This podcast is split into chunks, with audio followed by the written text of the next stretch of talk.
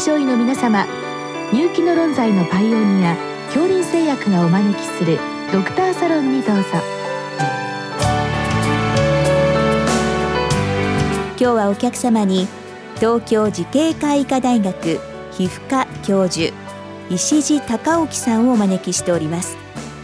サロンドクターは順天堂大学教授池田志学さんです。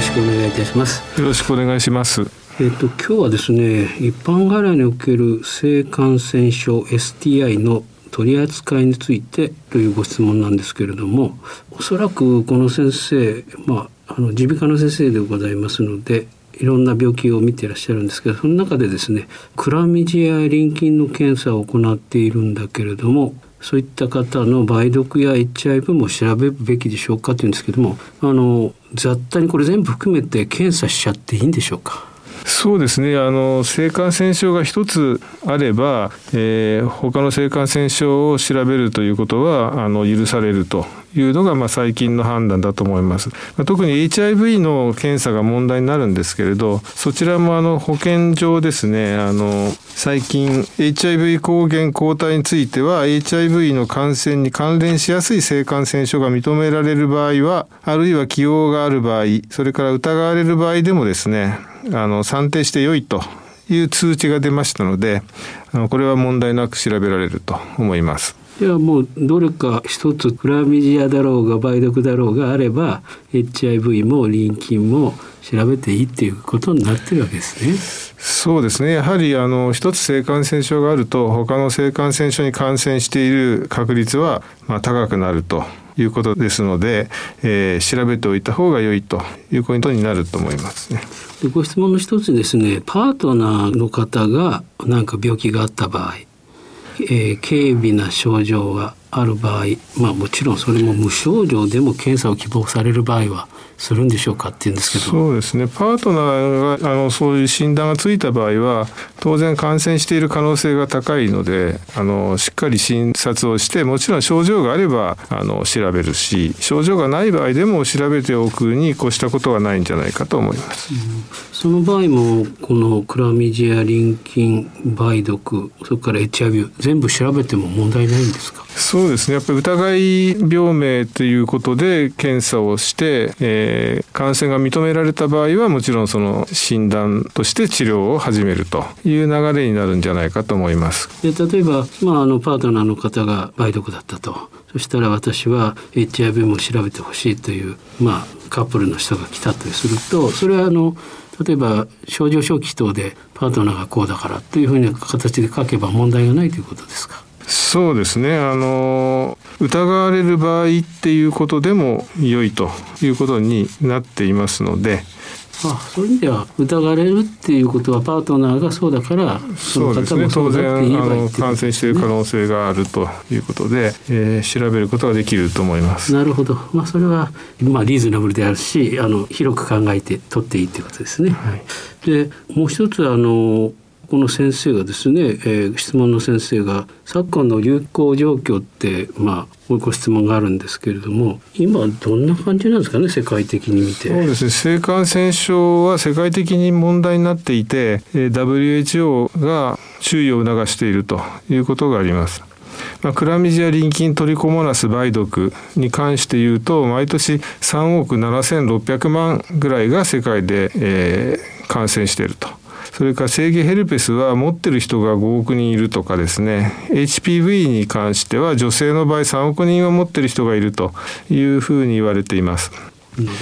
まあ、特に臨菌に関してですね最近あの多代耐性の臨菌が、えー、出現しているということで、えー、注意材料ということになっています。あの最近ですね梅毒の方が増えてきているっていう話を聞いたんですけど実際のところはあの本邦ではどうなんですか？そうですね。あの日本の性感染症の状況というとですねあの一時クラミジアリン菌が多かった時がありますね。2002年ぐらい。でそれから減ってその後はずっと横ばいですね。で線形コンジローマとか正規ヘルペスもずっと横ばいなんですけど、まあ、梅毒だけがなぜかですね、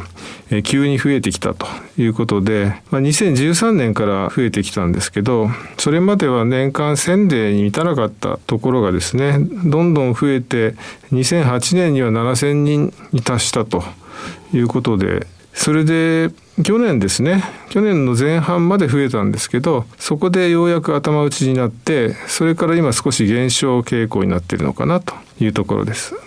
その理由は何なんですか？それがですねちょうどその増え出した時期増え出したカーブがですねあのインバウンドで、えーまあ、特に中国から来られる方がどんどん増えてきたそのカーブと重なるということで、まあ、インバウンドで持ち込まれたんじゃないかという説がですね 一時あったんですけど、まあ、感染研のあの大西先生がストレインを調べてですね今日本で急速に増えたストレインあのコロナウイルスよく最近見ますけどあの枝分かれしていくやつですね。で変化していくというのそれをまああの見ていくと日本で今急速に増えたストレイン株はですねその増え始めた2013年よりもっと前にすでに日本に持ち込まれていたあったストレインだと。で今中国からあの持ち込まれたものではないという結果ですね。でその持ち込まれた時期っていうのを考えてみると、まあ、インバウンドはまだあまりなくて、まあ、むしろアウトバウンドで日本人が外に旅行に行ってた時期なので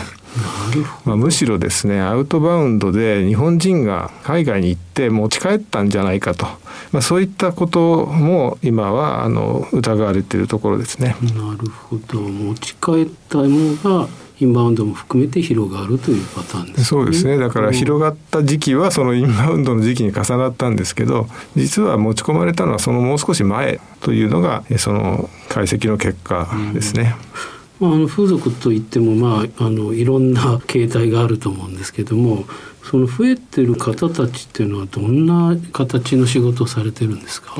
あのそれが今までの届け出ではそこが見えてこないということで、えー、去年届け出基準にその職業歴ですね風俗関係で働いたことがあるかどうかでそういったところを利用したことがあるかどうかというようなことを尋ねる項目が付けられたんですね。でまあ、それで調べますとやっぱりあのそういったところに多少なりとも関係している方が多いということで、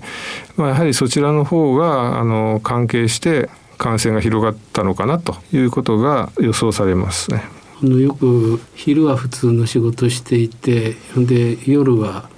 まあ、お金がないからって風俗に行くというねあの仕事されてる方結構以前いらっしゃいましたよね。そういったことも関係してたんですかね。そうですね。あの今はだからお店とかで働かなくても個人であのインターネットを通じて出会い系とかですね、まあ、そういったところを利用される方とかもありますし、まあ、そういったところを利用して感染した男性がご自分でまた別のパートナーに感染させるとか、まあ、そういう二次感染のような形もまあ、起きてきてるということだと思います。なるほどね。やっぱり世の中が複雑化しているとそれに合わせた、まあ、そういった形態が起こってくるということですね、はい、なかなか難しいですね。であの検査の方法なんですけれどもあの HIV ですとまあ採血してあの抗体とかですね。まあ、梅毒もまあ血清でやると思うんですけどもクラミジアとかリン菌っていうのは PCR なんでしょうか？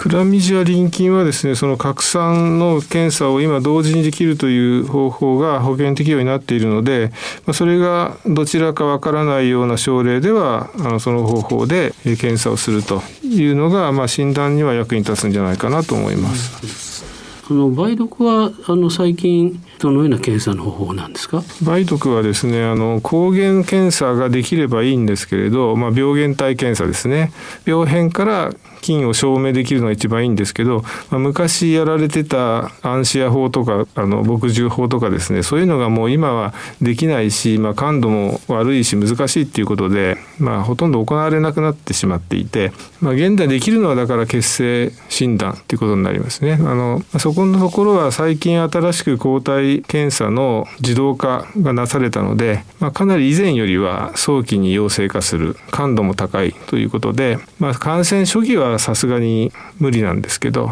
以前よりは少し早く4週間ぐらいから陽性になってくるということで少し早く見つけられるようにはなってると思います。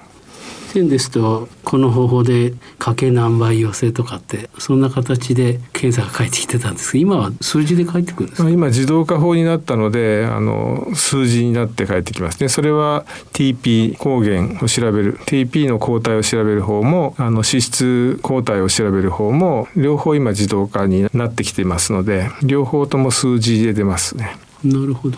じゃあいくつ以上はまあ、えー、陽性という形で我々は見ればいいということなんですね。まあ、その辺のあの検査所によってですね訂正っていうので出すと陽性陰性しか返ってこなかったりしますが実は自動化法だと数字が出てるので。まあ、訂正で出しても数字をつけて返してくれるところもあるし、まあ、それはいろいろですね、まあ、判定表っていうので出せば数字が出てきますけど。なかなか難しいですね。まあでも陽性陰性はあの返してくれるということですね。そうですね。だから自動化法で陽性陰性しか返ってこなかったら検査所に言ってあの数字がいくつですかっていうと大体教えてくれるんじゃないかとは思いますけど。そうするとその数字がその治療前の数字としてあの役に立ちますので。あ、なるほど。それはいいですね。反応性も見てるってことですね。それで。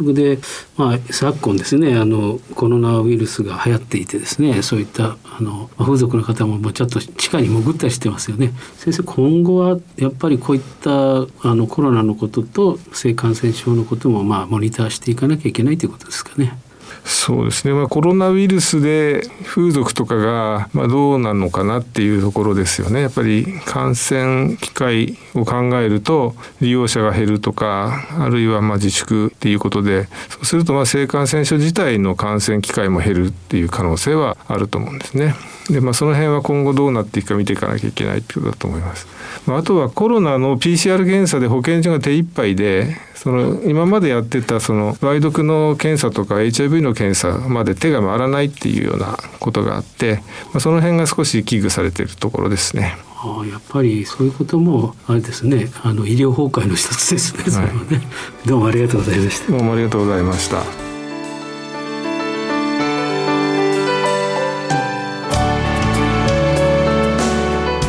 今日のお客様は東京慈恵会医科大学皮膚科教授石地隆興さん。サロンドクターは順天堂大学教授池田志学さんでした。それではこれで恐林製薬がお招きしましたドクターサロンを終わります。